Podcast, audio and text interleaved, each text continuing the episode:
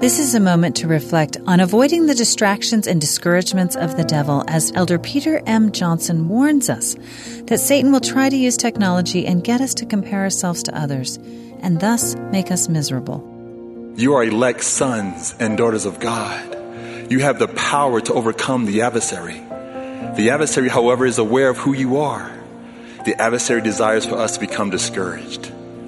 We may get discouraged when we compare ourselves to others or feel we're not living up to expectations, including our own. When I started my doctorate program, I felt discouraged. The program accepted only four students that year, and the other students were brilliant. They had higher test scores, more work experience at senior management positions, and they exuded confidence in their abilities.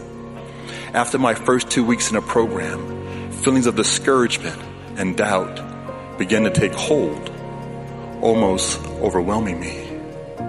I decided that if I was going to complete this four year program, I would finish reading the Book of Mormon each semester. Each day as I read, I recognized the Savior's declaration that the Holy Ghost will teach me all things and will bring all things to my remembrance. It reaffirmed who I am as a son of God, reminded me not to compare myself with others, and gave me the confidence in my divine role to succeed. My dear friends, please do not let anyone steal your happiness. Do not compare yourself to others, and please remember the loving words of the Savior. Peace I leave with you. My peace I give unto you, not as the world giveth, give I unto you. Let not your heart be troubled, neither let it be afraid. The adversary also attempts to distract us away from Christ and his covenant path. Elder Ronald A. Rasband shared the following. The adversary design is to distract us from spiritual witnesses, while the Lord desires to enlighten and to engage us in his work. In our day, there are many distractions, including Twitter, Facebook, virtual reality games, and much more.